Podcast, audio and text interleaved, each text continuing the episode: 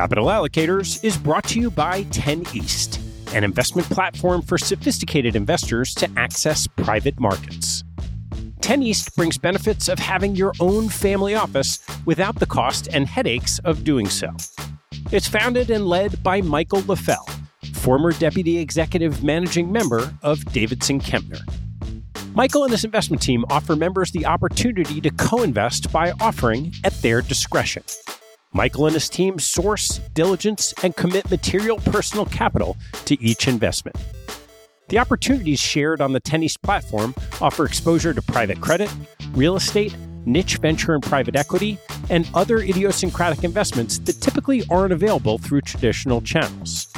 The principals have over a decade track record of investing in these types of exposures across more than 350 transactions.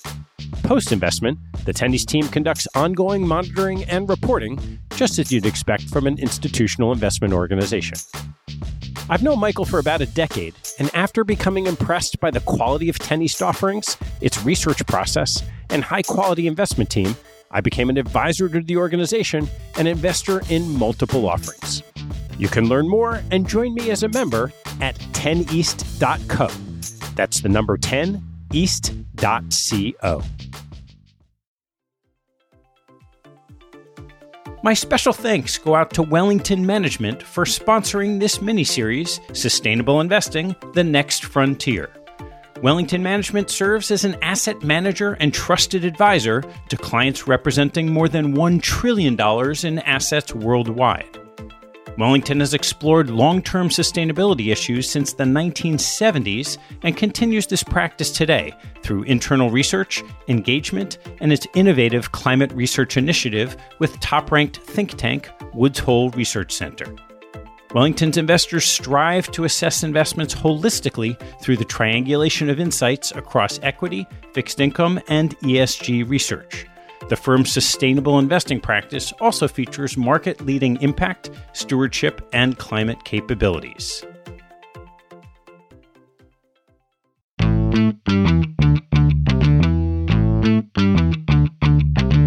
Hello, I'm Ted Seides, and this is Capital Allocators. This show is an open exploration of the people and process behind capital allocation through conversations with leaders in the money game, we learn how these holders of the keys to the kingdom allocate their time and their capital.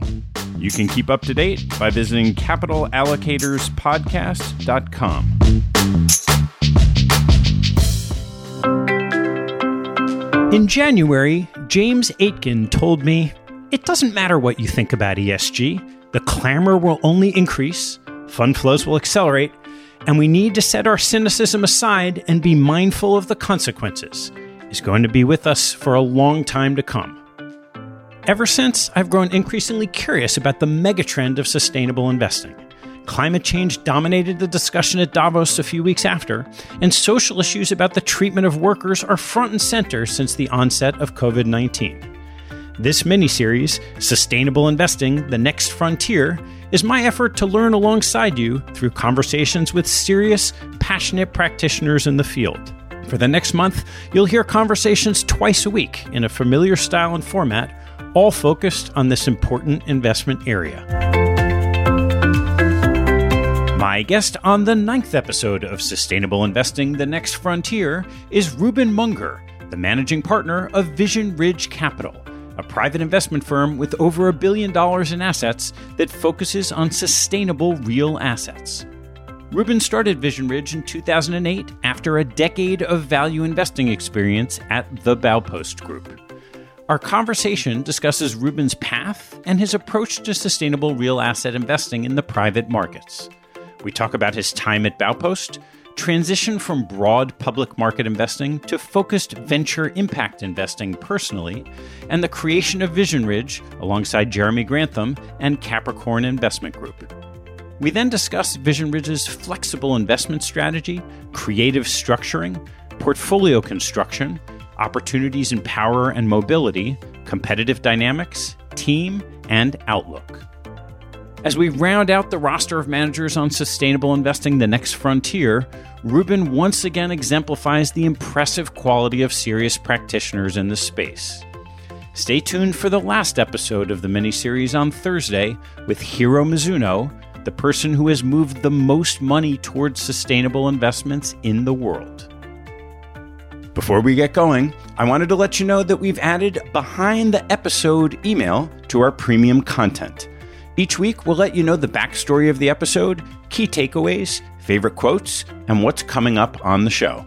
You can subscribe to our premium membership at capitalallocatorspodcast.com slash subscription signup or click the button at the top of the homepage. Thanks so much for your support. Please enjoy my conversation with Reuben Munger on the ninth episode of Sustainable Investing The Next Frontier. Um, Reuben, great to see you. Absolutely, Ted. Great to see you too. Well, why don't we start, as I always love to do, with your background? How did you first get interested in investing? I grew up the son of teachers and the grandson of teachers, so education was really important. First real exposure to stocks was in in high school.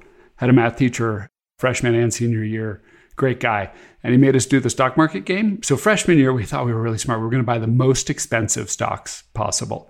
Turns out that was Berkshire and Capital Cities, so I just wish I had bought them and held them but by senior year, we realized that the game was driven by percent gains. And so back then, a tick was an eighth. And so if you bought a stock that traded for 75 cents, one tick overnight would effectively one buyer moved your percentage a ton. So we sort of started gaming it then. And, and that was the beginning. I went to college, uh, liberal arts school, Washington University, a long way from where I grew up in California, culturally and, and otherwise. But from there was lucky I had an alum that reached down and, and interviewed a couple of kids and joined Wolfensohn, the M&A investment boutique. And then in the late 90s, I wanted to move from banking into investing. And there was a firm called Baupost that was running a search. And they said, Oh, you probably haven't heard of them. They have about a billion dollars. And turns out the PM gives you a call for your introductory half hour interview. And so, you know, had a phone call with Seth Klarman then and ended up going up to Boston, having the most interesting three and a half hour interview of my life. And I walked out and said to my girlfriend at the time, I'm not getting this job, but man, I learned more than I ever have. I guess I did well enough to get one more shot, had another good conversation, and learned about things like Dutch auctions and Polish holding companies and all kinds of great stuff. Uh, so I joined Baupost and proceeded to spend a decade there, effectively going from a billion dollars to $12 billion. But that was a period where we started by calling European companies up and asking them to mail us the annual report and translating it to English. And so, sort of, there was a window of advantage that's very, very different than there is now. But that was kind of the beginning of my investing journey. And so, as you got towards the end of that period of time, what was on your mind when you decided to leave? Seth set a great example of how to engage in a community and, and think about being more than just sitting at a desk and making money for yourself and for your investors. And so I had begun reading works of Amory Lovins and others that really had me thinking about how does the world function with 10 billion people and how do we deal with kind of a more sustainable future and sat with a choice of sitting and staying where I was and being able to probably give money to causes or jumping in. And so I rolled up my sleeves, left effectively in the first 2 months of 2008 not knowing what was around the corner, but really feeling like the question and opportunity of figuring that out was rooted in the capital markets. You needed capital markets in order to solve transportation and power and these big chunky industries that were at the heart of our resource constraints. And so I began a journey of, of spending all of my time working on those questions. And how did that evolve from you first step away and what did you do at that point? So everything is incremental in terms of actually having the time to learn how this functions. The good and bad of being a, an investment generalist is you know a lot about a little until you need to know a lot about something specific. And so, you know, sort of taking that framework, it was time to dive in on a whole bunch of systems and situations that I hadn't spent a lot of time thinking about. I knew there were problems. But I then worked closely with a handful of nonprofits. They were always eager to engage with, with someone who wanted to learn more and, and work with them. So I spent time doing that and investing a bit from my own balance sheet and diving in with a number of emerging companies and startups. So sort of spent four years, you know, as I put it, getting smart, and ultimately began to see more and more opportunities that weren't just interesting intellectually or felt like they could make change, but that were compelling investments aligned with this transformation and transition. And that really started lighting up our inboxes in 2011, 2012. So, as you circle back to that initial period of time after you left, what are the core skills that you had that transferred over when you started looking at these more nascent development companies? The frameworks that mattered were hardest then, right? Sort of nascent companies are tricky. That universe is all about management teams that are able to scale and grow and build something that may not be there yet and kind of create a future. Whereas, particularly public investing, by the time you've gone public, the something is there. And so I think part of it was learning how those people dynamics work. There are commonalities in finding an efficiency between being a deep value investor and being a venture capitalist, but the ways and methods to realizing outcomes is completely different. And so spent a bunch of time learning about the difference and also learning about the things that I'm good at and I'm not as good at. Where finding the thing that could be amazing is the opposite of making sure you don't lose money, right? Sort of venture capital portfolios and value investing portfolios have the opposite skews. I grew up learning that you'll do well if you never lose any money. And if you take that approach to venture, you definitely won't succeed. And so it came to a point in 2012 where there was both a question of what are you good at and then also what does the world need. And it seemed at that point that you needed one of two things. You either needed deep technology and you needed scientists. And I would credit Bill Gates and the Breakthrough Institute and Breakthrough Energy, his his venture capital firm that he started around that period of time as saying, look, we can make these big, hairy scientific bets, and they've hired some of the best scientists in the country. Or you can now deploy and scale things that aren't suddenly in the money and make sense to build and grow and just need to roll up your sleeves and do the work and figure out through structure and other things how to make the investments pencil. And that obviously tied back to my background and what I'd spent my time doing. And so you roll through a few years of doing this on your own in that process of discovery, what you enjoy and, and where the skill set is. You mentioned having capital and scale. So, at what point in time did you decide that you wanted to go past just investing and working with nonprofits on your own? That was sort of a major decision in, in life in many ways, right? Going back to managing money for others is a very different undertaking than what I would call self exploration. But the process had led to finding fellow travelers and particularly had been working with the Capricorn Investment Group, which is Jeff Skoll's family office, and then Jeremy Grantham and his foundation. And what was clear is that none of the three of us had the scale to pursue the things that we were seeing. And we had a, a high level of alignment on what the investment opportunity looked like and how best to pursue it. That really catalyzed coming together and establishing Vision Ridge in the way that it is now. So I had two people with me in my office, but brought over the person who ran real assets at Capricorn. He joined Vision Ridge. And we kind of accelerated from what was then a three person team to the 13 investment professionals and kind of a fully established firm that we are today. So, what was that framework that you set upon that the three entities together coming together would pursue? So, we set up our first vehicle. We called it a sustainable asset fund. And the key aspects of how we approach the world is saying that sustainable assets are the same thing as real assets. That they're sort of a fundamental architecture of infrastructure that delivers electricity, it delivers transportation, it gives us our food, it gives us our water. But the big shift that was taking place was that there's sort of this secular and structural tailwind that is going to really cause transition over time. And so our basic shared philosophy was that you had the opportunity to buy real assets and physical, tangible things that provided real principal protection. And yet, the tailwind was going to allow you to earn outsized returns to the extent that you're right. And so it's sort of a deep value biased portfolio skew and investment skew that we were then seeing time and again in multiple different transactions and opportunities. As you started thinking about sourcing opportunities and looking at your filter, were you looking at cheap existing cash flows? Or you also mentioned in this transition, you might have things that aren't driving positive economics today, but clearly with that tailwind, we'll get there as cost structures come down. It's really important to us not to get boxed into a single lens. I think the defining characteristic is can you invest with the structural opportunity and framework?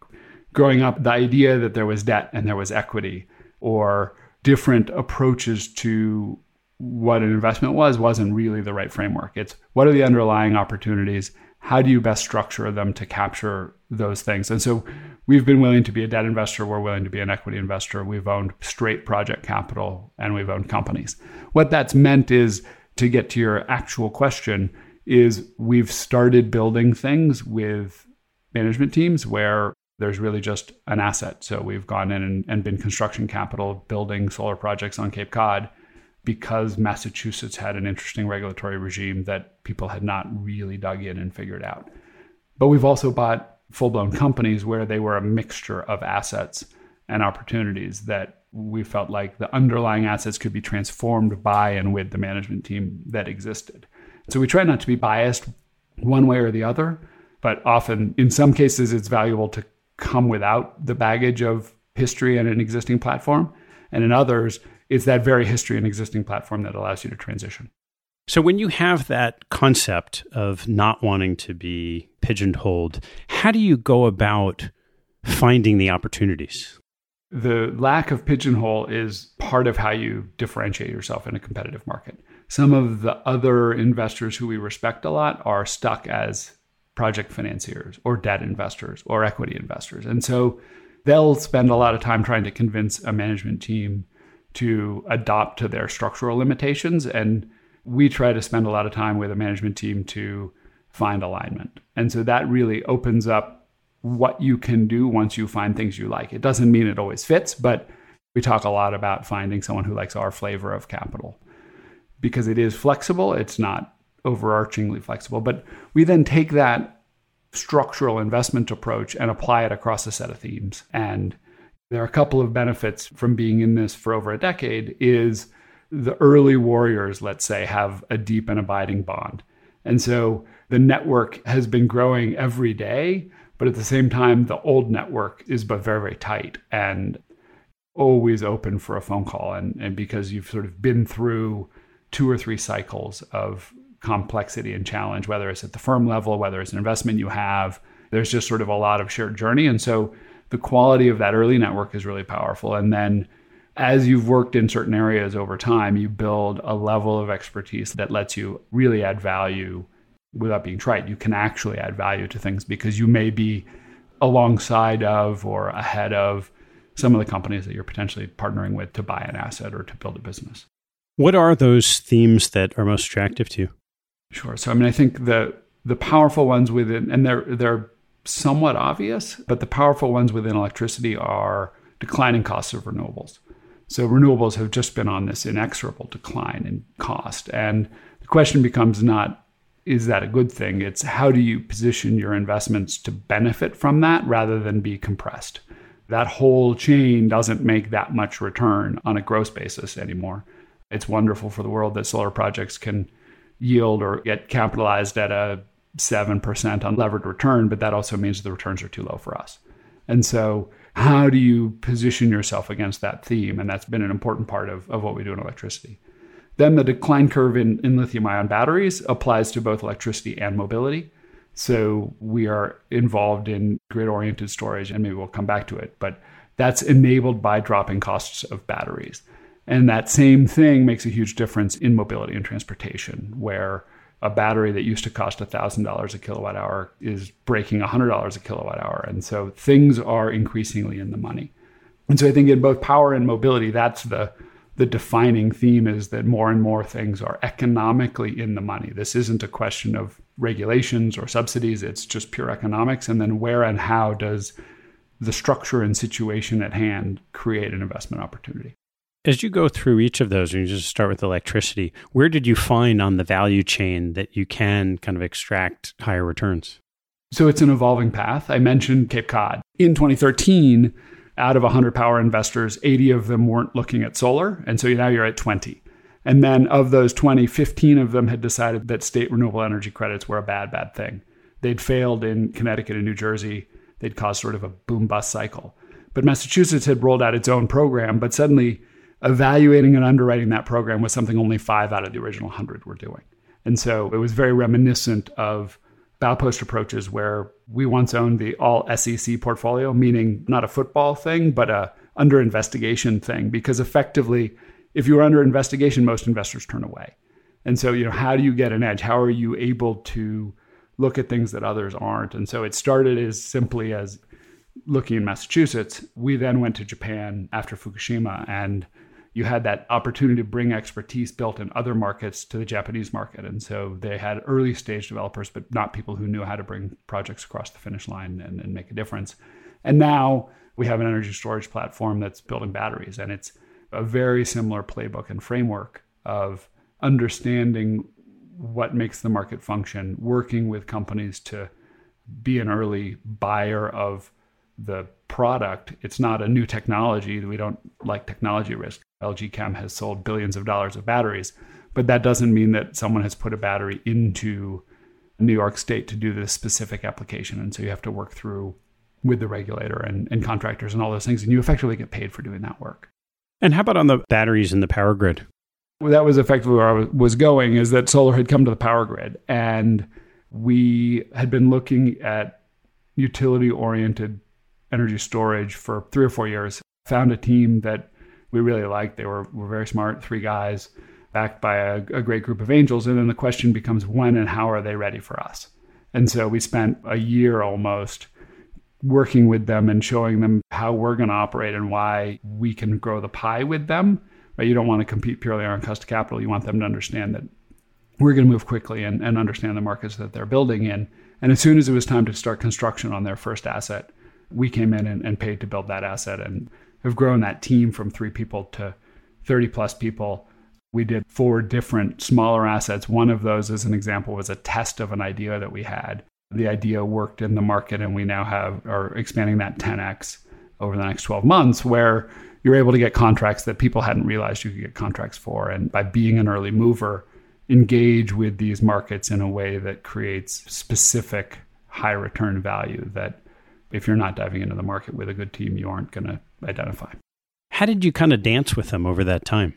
So the process, and this isn't just for them, I would almost generalize it, but they thought their project was ready sooner than it was.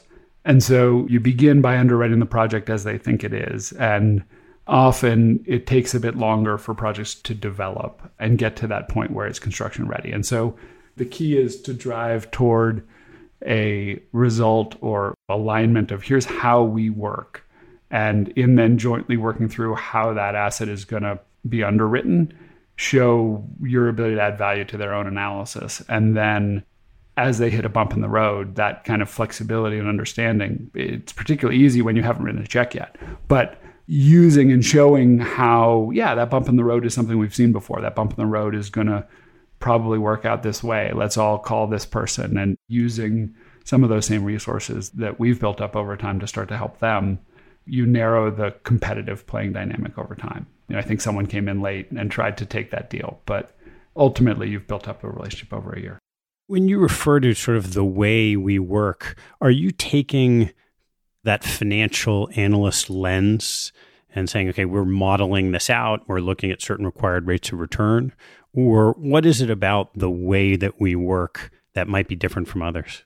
I think some of it goes to that structural question. We are able to offer a couple of different approaches to providing capital. And so a management team may say, hey, I want you to finance each of my projects. But then they realize they need capital at Topco or the developer.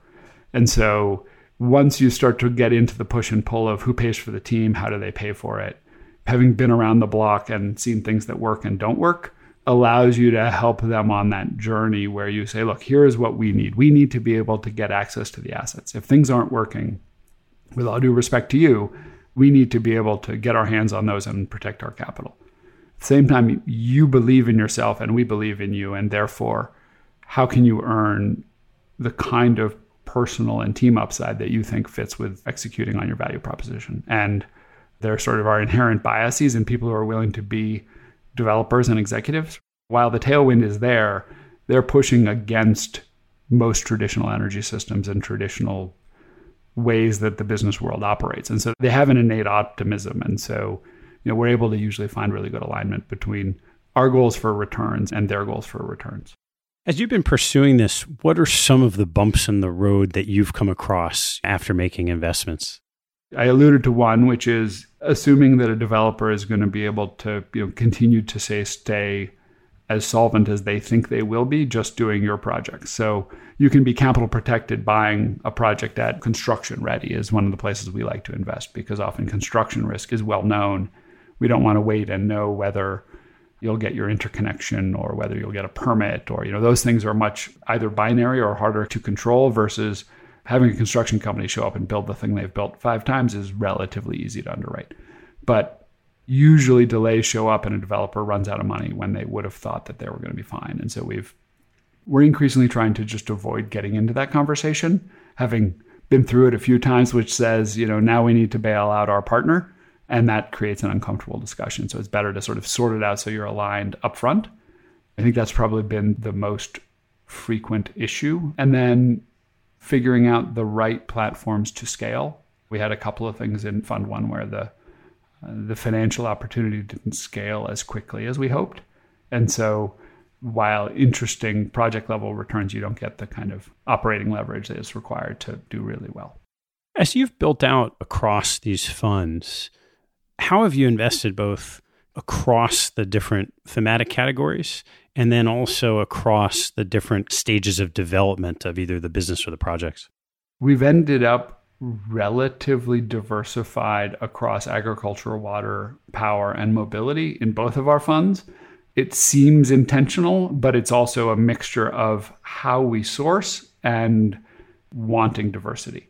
And so when you're looking at a broad array of things, you're going to end up with a broader array of things. And we also are try to apply our kind of a best return framework to things. So we're not going to just keep pounding out solar deals even if returns are compressing. And so that flexibility gives us that diversity of portfolio construction just because our focus is on a broad, attractive set of best returns within what we look at.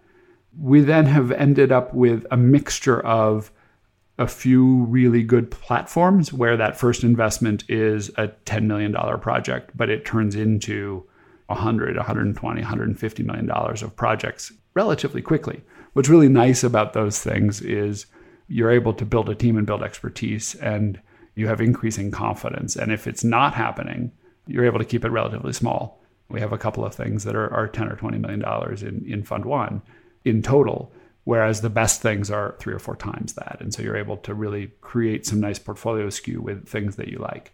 At the same time, you were in the middle of buying a business in Scandinavia in Norway that has operated for years. It's an existing traditional business, but it's undergoing a transformation as, in that case, ferries electrify. And so finding the best operator who is then leading this transformation is the way that makes the most sense. And in that case, you know, the management team is really good at making sure that the vessels go back and forth and crewing it and doing all those things. What they weren't as good at is understanding how charging systems work and how does that interface with the utility and what's the right way to bid and underwrite in a competitive dynamic in this new world. How do you kind of work through some of those issues? And we had owned the largest electric vehicle fast charging network here in the US other than Tesla. And so we were comfortable with a lot of those same things. And it allowed us to quickly build an affinity with the family who continues to be our partner. As you look at the market opportunities across these kind of subverticals today, where are you seeing sort of the most attractive opportunities? Our playbook doesn't really change other than this sort of COVID window has created a fair amount of financing uncertainty. And so, whereas we haven't been looking at solar, for example, in particular depth in the United States for a few years, We've seen three or four things that I would call distressed renewables come into the, the office. I'm not sure we'll do any right now, but that's the biggest change in the last few months where things that were previously pretty easy to understand are coming back just because someone is not able to step through and fund what they were planning to do. Otherwise, it's that same theme. How are batteries going to drive change? Mobility is a little bit disrupted right now, but I think there's a lot coming in that technology interface between vehicles, the electricity grid, and charging infrastructure. And we really like that sector. We continue to really like where and how renewables can play out on the grid and, and how to deliver that lower cost green architecture. We have a business that's helping cooperatives get off of traditional coal partners. And so you go in with a simple proposition I'm going to make it cheaper, greener, and local and it carries a lot of weight. And so, you know, those are things that are pretty easy to want to get behind. And, and I think that trend is powerful and, and longstanding. The question is just which of the 1,300 utilities in the US is going to manifest it at any given time. And so that's a long list to just continue to chip away and, and move through. The cheaper, greener, lower cost is easier in some sense than the uncertainty about, say, autonomous vehicles. We know that trend's happening. Where do you think the mobility curve looks like maybe five years from now? So you've thrown out two differences of things that we are willing to invest in today and things that we want to be cognizant of for tomorrow. So the transition towards electrification is a really easy one. It's a mathematical equation, but one that requires knowledge and nuance. What are the ways to optimize your power expenses? How is it more valuable to site your charging station on this side of the street where you're in one utility versus across the street where you have a different utility? Those are things that are hugely economically important, but not that hard when and how autonomy applies is much, much more complicated. And so when we think about assets we're building, how do you align with both trends? When we owned EVgo, we had partnered with NRG and we grew the asset base over two times, but you wanted to be cognizant of where and how that was going to make the most sense. What do the competitive dynamics look like for deals in this space? It really depends on which sector. The power side, there are a lot of actors, and many people are trying to get smarter about how to move on. Going back to energy storage, in the last three months, we've seen both Energy Capital Partners and Blackstone make big moves. And that's sort of saying, okay, what are we doing here? This is not oil and gas. Oil and gas is suddenly a problem. How do we move into these sectors? There's a fair amount of activity in electricity. In mobility, there's sort of a huge tech side work but there's much less experience outside of the technology and venture capital side. There are just less players who play within transportation. There are a series of big transportation companies, but it's an evolving and shifting framework that intersects with low cost finance, where the lease finance companies are, are able to operate you know, vehicles at 4%. And so, what and how does that transition interface?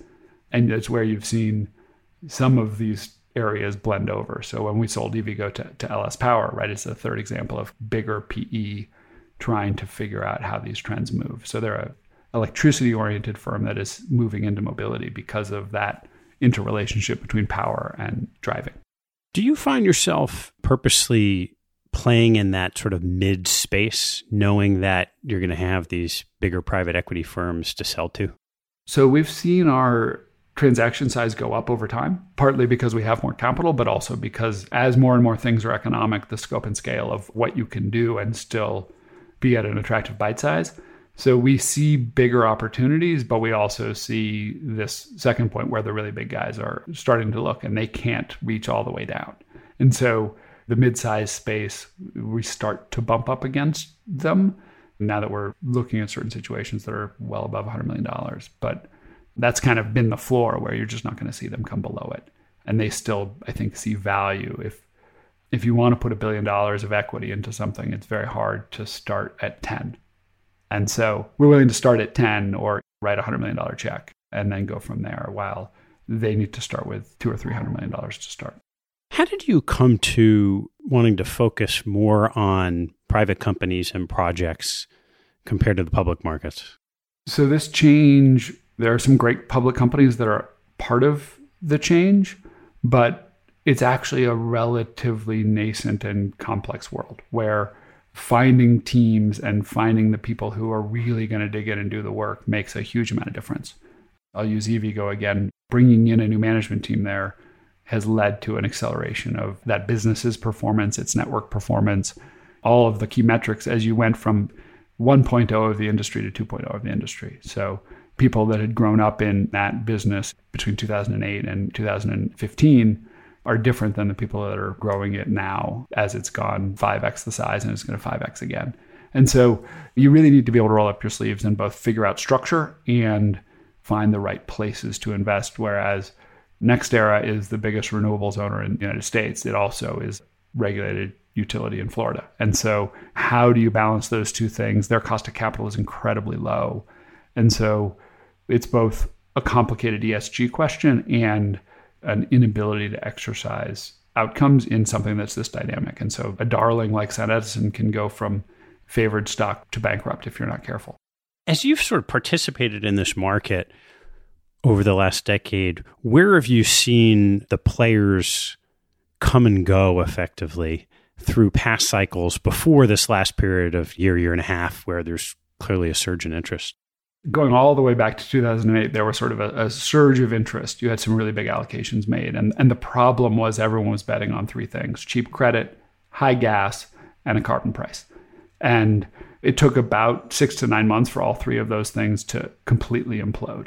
And so there was then kind of a retrenchment phase where most people weren't looking. And they began to perk their heads up again, but you kind of bounce around with the oil cycle and other things. So energy investors in particular are going to bounce back and forth based on how they think about oil. It's almost like their capital flows into this sector are a derivative of the commodity to which their life is actually attached. And I think that's one of the really exciting things for us is their framework tends to not quite be the same as they think about risk and return and what has been the way they've made money is totally inconsistent with the way we think you can make money in these sectors.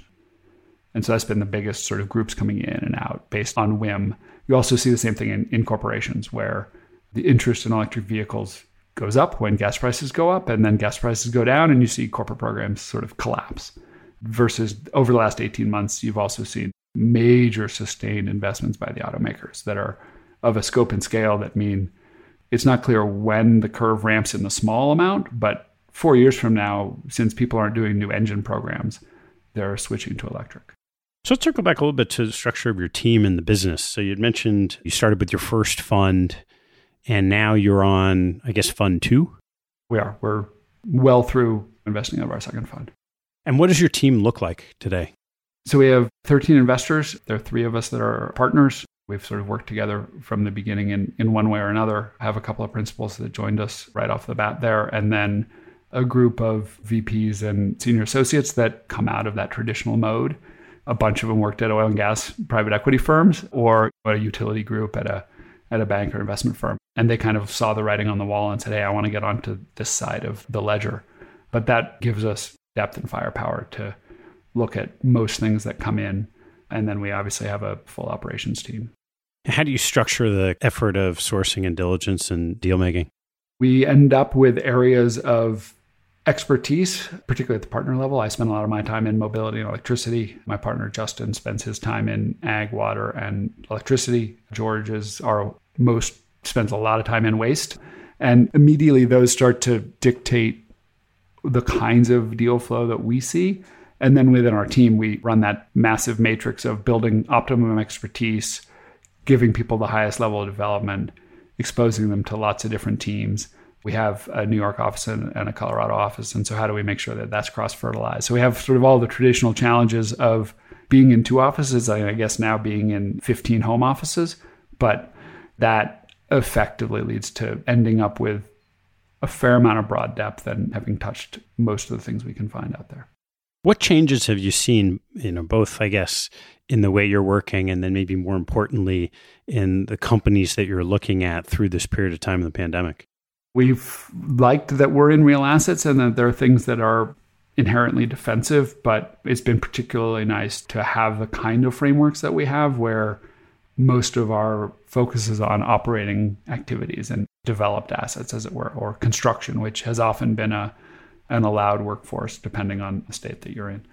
Obviously, face to face transactions slow down a little bit, but there are as many things that are accelerating a lot of the transitions and changes as challenges. So every team went through that cycle of is every individual safe? Is every person safe? Okay, what's my budget look like? How am I going to make changes? And at this point, everyone is pretty much settling into kind of the new status quo. And that's running business development as it is, figuring out new ideas, executing on the existing asset base, plowing ahead with business as usual. And, and then from our team and our process perspective, it's the same thing other than a shift in both that higher marginal cost of capital.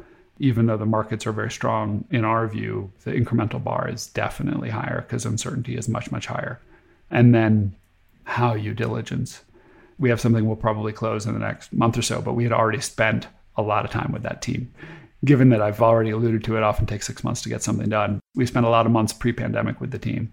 And so once it switches to something where we haven't spent a lot of face time with a potential investment, it'll be a little bit more interesting. When you set out to sort of build Vision Ridge, there's this concept, at least, that you know, I'm imagining that you were investing in a certain way to just make money, and now you're in a space that has this bigger mission attached to it. How have you felt about the day to day difference? If I just wanted to invest to make money, I don't know that I would have gone out and raised a bunch of third party capital and taken on the obligation of working for others. We did that in part because we saw a profit opportunity, but more of a profit opportunity for them. So I think our whole genesis was from a, a position of impact. It's why it's worth doing this, but not impacting a given micro investment, but rather felt pretty strongly that this was not a concessionary activity. This is actually harkening back to my comments earlier about going to a small town in Europe to meet a CEO from a 500 million market cap company who doesn't talk to investors often and figuring out, wow, this is amazing, right? The level of work required is just different. And so now we're choosing to work on this because it actually creates opportunity and opportunity for really good returns and convincing other people that it does. So we see our mission as delivering on that market viewpoint to begin to convince more and more people that this is in fact the case. And then expanding effectively our investor base or the investors in the category and in the sector. We expanded quite significantly our LP base between Fund One and Fund Two. And it's bringing an endowment or a foundation into these investments, not just because it's good for the world, but because it's good for their portfolio. It's diversifying of their traditional real assets. It's got an inherently good risk return profile that conversation and that conversation happening at investment committees is, I think, really important over time. And so that's kind of a motivating focus of us beyond that we are in an area with the same secular and structural tailwinds exist within asset management in this category that exists within the assets. It's not hard to know at a high level just that the issues of climate change and social equality and things like that are more prevalent in the discussion than they have been. Has that transferred to what you've seen at the investment decision making board level of these pools of capital? Yes, but it's convenient. Often the boards think about it more, and the CIO is left with this question of how do I deal with it? And they end up in sometimes a more complicated position than they might have been. So, for someone like us, the politics of it, as it were, is a double edged sword there's this question of are we doing it because it's being demanded or because it's a good investment choice? And those tensions often get in the way of good decision making instead of enabling it.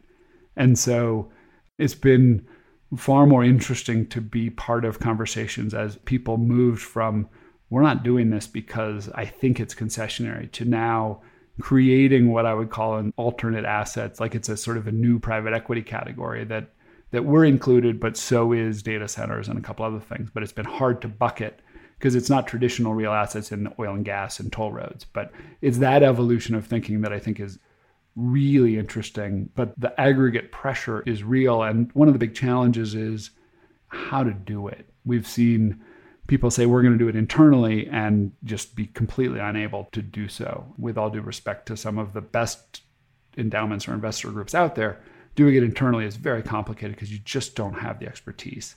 Or you see lots and lots of opportunities that are decently scaled but low return. And so, how you find something that matches your return and your social goals is a complicated ask of particularly small teams that are trying to sort out a lot of moving pieces. And that's only gotten harder in the last six months. The private side that you're attacking, you can at least see it's fairly straightforward in an alignment of what these objectives are and the activities you're doing. You shared earlier a little bit about why you chose to do private markets, but you used to be public market investor. How do you think it makes sense to move this ball forward relating to the public markets?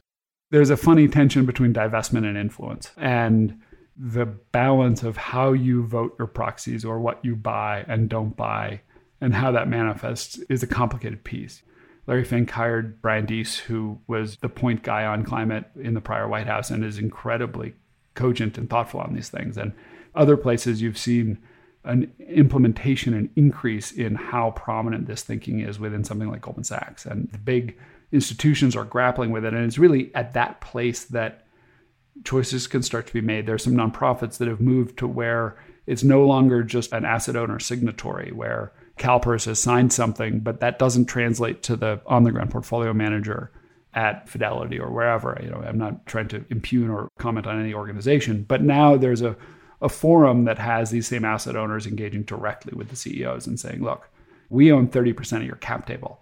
You're not doing this. And that transition has, I think, been really powerful to just get people to start to think about it. And you've seen really big moves. Xcel, which is, is my personal utility, but they went from being and, and are one of the dirtier utilities because they have a lot of coal to committing to an aggressive timeline to clean up. And they're honest about it. We don't know how we're going to get the last 20%. We know how we can get to 80%. But by the time we need to get to 100, we're going to figure that out too. And that pragmatism and approach is partly driven by these big asset owners saying, you got to have a plan here, people. What do you see as the biggest challenges to continued success in your business? if I go back to our mission, it's saying bring more capital and bring more ideas and bring more competition. And in some ways, that makes it harder. But I think the key is this process and economic pathway continues. And so just sort of sticking on it and grinding away is really important. I think there's some complexity to capital still, the ability to put together the right mix of capital to really drive and deploy projects over this change is, is complicated by traditional fund structures. We have an investment from Fund One that it's been great and it's grown and it it's five years in, six years in, and suddenly it may have a multi-hundred million dollar equity opportunity at high teens, 20% IRRs, unlevered. Well, we're coming to where we need to be thinking about selling it. And that doesn't really make sense because we've had a fair amount of blood, sweat, and tears in, in building and expanding a management team and, and going through the early lessons of what works and what doesn't. And so we can do what we talked about earlier, which is, you know, turn around and sell to someone bigger. But I think there's a mismatch between expertise and alignment that continues to evolve. And that's been a question in asset ownership in general. And there have been some attempts to fix that. But when you're doing it in newer categories, it has a second level of difficulty. Well, when you put on your structuring cap, just think of that one example, which let's just say we agree this is an asset that's doing really well and likely will continue to for a time. How have you thought about solving that structural challenge relative to having it in a fund that needs an exit because of the structure of the fund? So you quickly get into things that are complicated between funds and with fiduciary duties. We already have one investment that's in both of our first two funds but you can always sell from one fund to another or do other things, but that's generally frowned upon and complicated.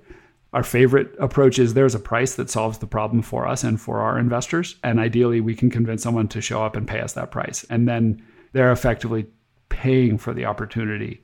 That's sort of bucket one. And, and then after that, many of the structural solutions, evergreen or otherwise, have their own sets of complexities where you end up talking about why you're an evergreen fund instead of talking about what you do and why it's excess return generating. And so it's why we haven't tried to do anything creative on on this front yet. We're trying to run around and tell people you're going to earn what we think of as excess returns and sustainable assets. I had to interrupt one skeptical meeting with, look, this isn't just rainbows and unicorns. And they kind of looked at me like, what are you talking about? Well, and gave her an example of some of the complexity of situations that we're grappling with. We haven't solved it. It's something we're spending the summer trying to think more about. Have you gotten involved at all in any of the broader, either kind of touching on regulatory or you know, maybe more some of the nonprofit work to drive what you're trying to accomplish at the higher level forward? One of the fun things is aligning the work you do as your day job with things you care about. And so some days, am I working with this nonprofit because it's part of my job or because it's part of my interest? But it's one and the same every day. And so we've been involved in attempts to move and protect the US oil exposure, both economic and structurally. It used to be just about foreign oil, it's still about the economic impacts of oil. And no matter what you do, that's driven by reducing our percentage usage in transportation. And so working with big CEOs and generals and admirals to really talk to government about how to do this right is an effective diversifier from a bunch of environmentalists. And so you know, spend time on that, work with where and how markets are innovating with nonprofits and with some of the politics. I think the the big corporate change and transition discussions are really accelerating to where they matter. And so we're part of some of those as well. Where big institutions like I referred to are starting to say, okay, well, how do I actually do this instead of make an announcement that sounds good but doesn't actually do very much? Where do you draw the line on investing on behalf of others in the fund and then maybe something you would do philanthropically that might serve the same mission but doesn't have the same kind of economic return? The good news is those buckets are crystal clear and distinct. You mentioned you know, stocks and things. I actually don't do much of that at all. Right? I know what it takes to be good at it, and I don't choose to spend my time doing it. Therefore, it occasionally shows up where it really ties into what we do. You know, so we're we're doing a take private in Norway. The stock was massively undervalued and completely misunderstood.